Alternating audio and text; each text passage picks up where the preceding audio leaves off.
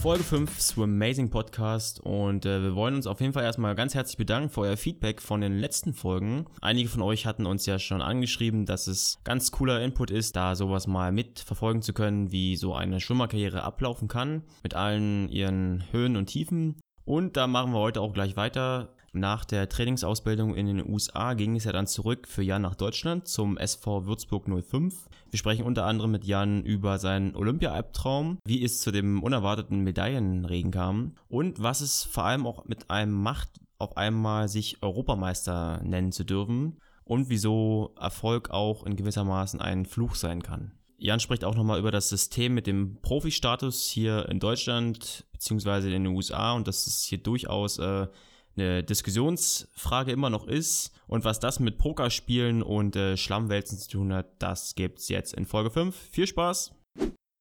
Ja, aber lass uns nochmal zurückkommen. Also du bist dann zurück nach Deutschland. Mit welchen Ambitionen oder mit welchem Ausblick? Naja, meine Ambitionen waren im Prinzip eigentlich immer eine Olympia-Quali und das hat nie funktioniert. Das ist bitter, da habe ich lange gebraucht, um das zu verarbeiten. Es sind in Würzburg Dinge passiert, die ich nie für möglich gehalten hätte.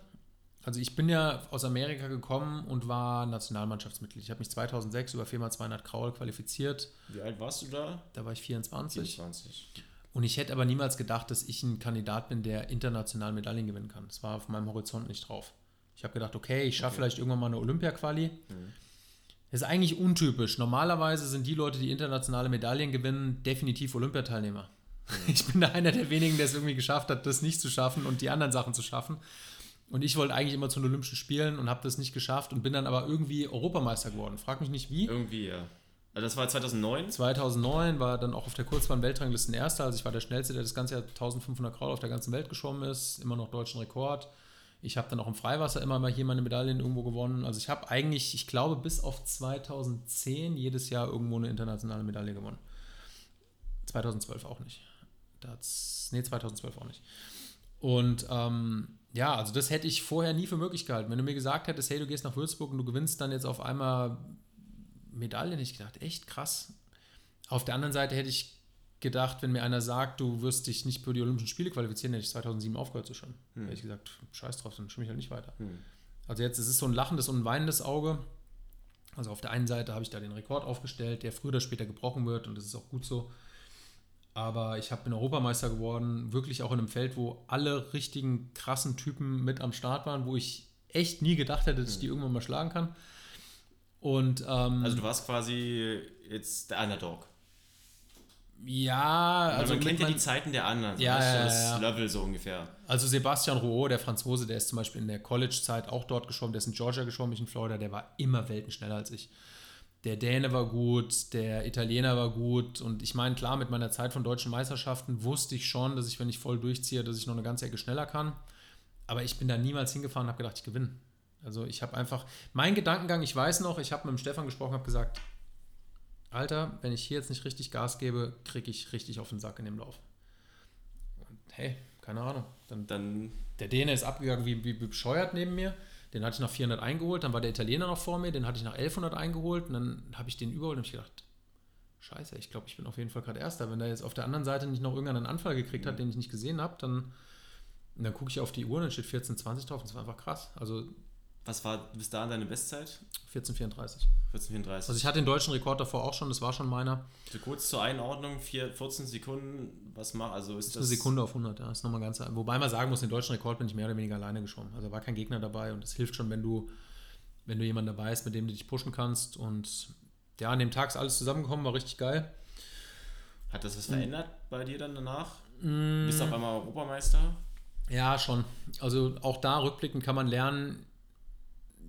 Ich möchte jetzt nicht sagen, also ich glaube innerlich habe ich dann gedacht, okay, ich muss jetzt immer gewinnen und habe mich dann auch damit auseinandergesetzt, was ist, wenn ich gewinne und da habe ich an die falschen Sachen gedacht. Nicht mehr mich so auf mein Rennen konzentriert, sondern mehr mich mit so Gedanken auseinandergesetzt, was eigentlich Blödsinn ist, weil es geht am Ende des Tages, am Wettkampftag immer nur darum, deine bestmöglichste persönliche Leistung abzurufen.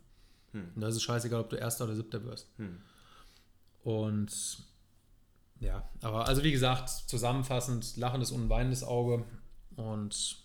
Leben geht weiter, ist wie es ist. Ja, jetzt gibt es ja das Klischee so gerade, wir hatten es ja schon ein paar Mal jetzt angesprochen, schon mal im Gegensatz jetzt zu den Formel-1-Fahrern zum Beispiel oder ein Tiger Woods oder so, du verdienst halt keine Millionen so. Bist du damals so über die Runden gekommen? Hattest du, gibt es da eine Hilfe von der deutschen Bürokratie aus, sage ich mal, vom Staat her? Ich meine, viele sind ja bei der Bundespolizei, nicht? Heutzutage. Das wäre gut gewesen. Das ist ein sehr gutes System. Bundespolizei oder Sportsoldat. Ja. Habe ich nicht mehr gemacht.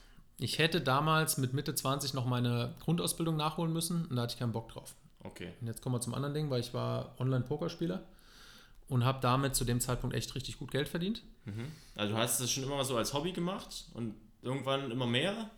Genau. Also es ist schon, sag ich mal, hast du das auch schon in der College-Zeit in den USA so fing es an. Ja. Da war der Pokerboom, dann hat irgendwie die Freundin von meinem Mitbewohner damals Pokerchips gekauft, dann haben wir zu Hause immer gemacht und getan. Ich war der Erste, der irgendwie so ein bisschen Geld mit einem anderen Kumpel aufs Internet getan hat. Mhm. Dann war es immer dasselbe Spiel. Ich habe $50 eingezahlt, habe aus den 50 130 gemacht, habe 50 wieder ausgezahlt, mit den Gewinnen weitergespielt, die Gewinne verprasst, wieder eingezahlt, wieder hoch, wieder ausgezahlt, wieder verprasst. Das habe ich ungefähr 15 Mal gemacht, bis ich irgendwann mal so ein bisschen was zusammen hatte.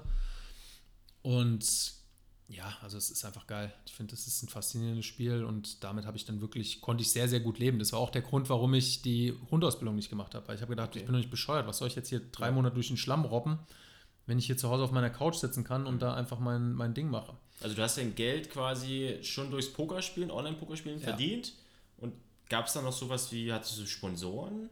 Nein. Also ich habe damals mit verschiedenen Ausrüstern gesprochen. Ich wollte aber ein monatliches Fixum haben, das wollten die mir nicht geben. Ich war ganz knapp an einem großen Deal dran. Ich habe schon unterschrieben und dann kam noch ein Rückruderer, weil es geht lustigerweise um Wolfgarten Gartenmöbel. Das hat super gepasst, die sind auf mich zugekommen. Ja. Und das wäre auch ein guter Deal gewesen. Also ich kann dir sagen, da ging es damals um, ich glaube, 24.000 im Jahr. Also es wäre richtig gut gewesen für den Schimmer. Mhm. 2 Treffen gehabt, alles gut, etc. Und dann in letzter Sekunde kam irgendwie ein Stopp von demjenigen, der das Ganze finanziert hat aus Amerika, also nicht von dem Firmenchef aus Deutschland, sondern von dem Investor. Und haben gesagt, nee, machen wir nicht und geplatzt. Auch da ist für mich jetzt keine Welt untergegangen, weil ich mit Poker wesentlich mehr Geld verdient habe. Das war mir so im Prinzip egal. Es wäre geil gewesen, aber naja, rückblickend 2011 ist es im Poker schwer geworden. Hätte ich sehr gut gebrauchen können. Warum ist es schwer geworden?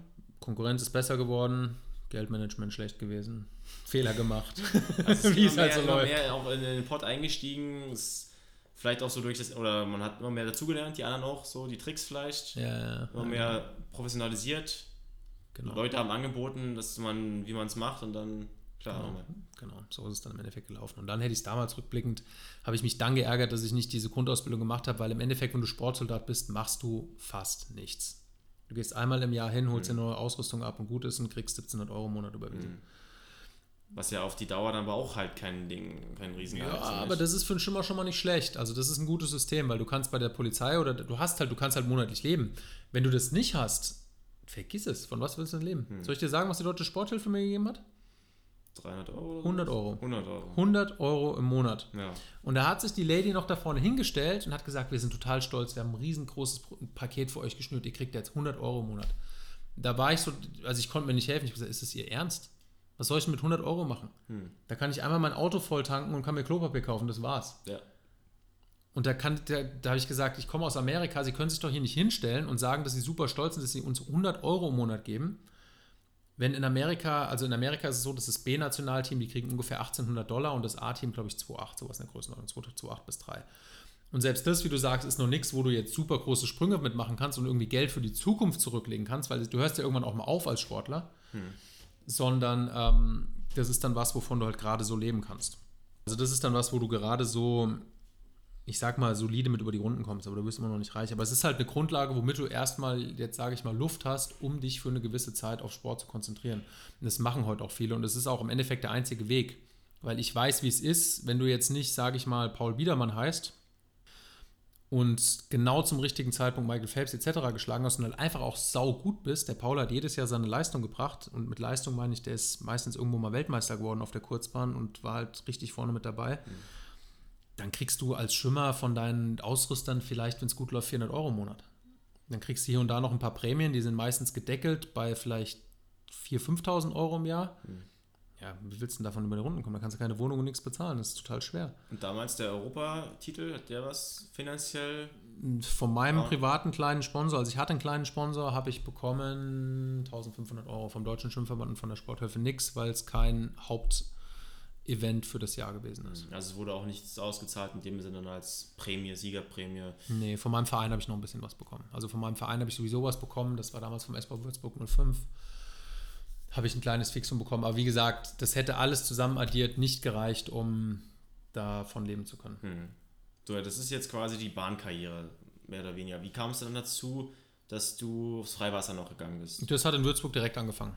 Also direkt? Wenn du in Würzburg Langstrecke schwimmst, schwimmst du automatisch auf Freiwasser. Das war der Freiwasser-Bundesstützpunkt. Und es hat da so viel Tradition. Und hattest du darauf Bock damals? Also ja, ich habe das schon mal so gemacht. Nicht? Und auf einmal wird dir irgendwie so gesagt, naja, jetzt Freiwasser hier, nicht? Ich habe es in Amerika auch schon einmal ausprobiert. Also ich hatte schon Bock drauf, habe das hier und da immer mal wieder versucht. Und einfach die Teamatmosphäre ist halt saugeil dort. Und es ist halt auch immer mal was anderes. Also ich bin nicht der prädestinierte Freiwasserschwimmer, weil mir die Tempowechsel und sowas nicht so liegen. Und ich auch mit kaltem Wasser damals überhaupt nicht zurechtgekommen bin. Heutzutage kriegst du ja Neo, bei mir war das damals nicht so. Ich war katastrophal anfällig für kaltes Wasser. Aber trotzdem, also es hat mir viel Spaß gemacht. Ich habe da ja auch, also ich habe mehr Medaillen im Freiwasser gewonnen als im Becken. Hm. Also kurz zur Einordnung, was hast du da so für Wettkämpfe mitgemacht? In welchen Kategorien? WM, EM, Weltcups, alles. Wie lange hast du das gemacht? Auch die 5 Jahre, wo ich in Würzburg war. Also ich bin immer beides geschwommen, Freiwasser und Becken. Okay.